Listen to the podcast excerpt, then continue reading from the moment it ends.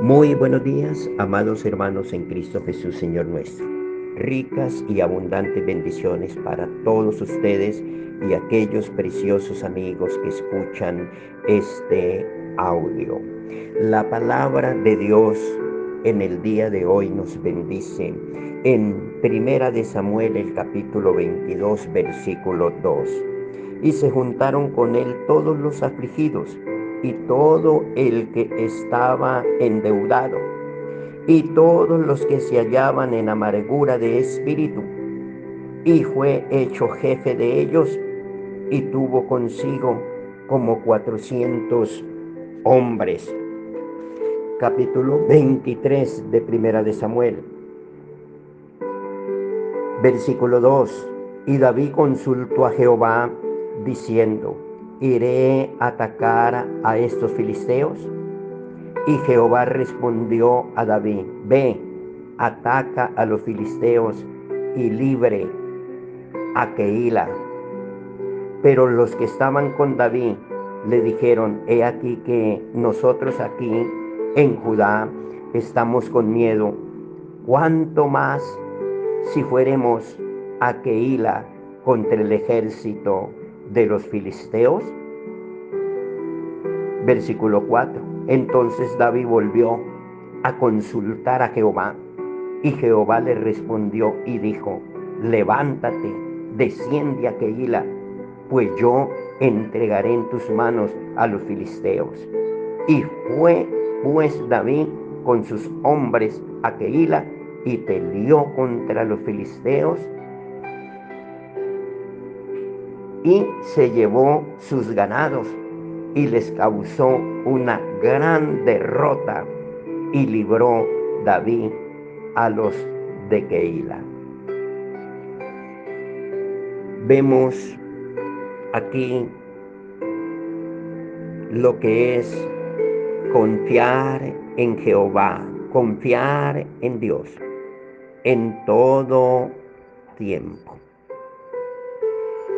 Dios derrota el miedo. Dios le dice a aquel que no tiene fuerzas alguna, diga el débil, fuerte soy. David estaba aquí rodeado de un ejército de 400 hombres no era un ejército militar, era un grupo de personas que se habían unido a David en la condición en que se encontraba David también. David estaba huyendo de sus enemigos. Recuerde de Saúl y se escondió él en una cueva con estos 400 hombres en esa condición, endeudados, tristes, agobiados. Y allí le viene una noticia. Mira, Keila está en peligro.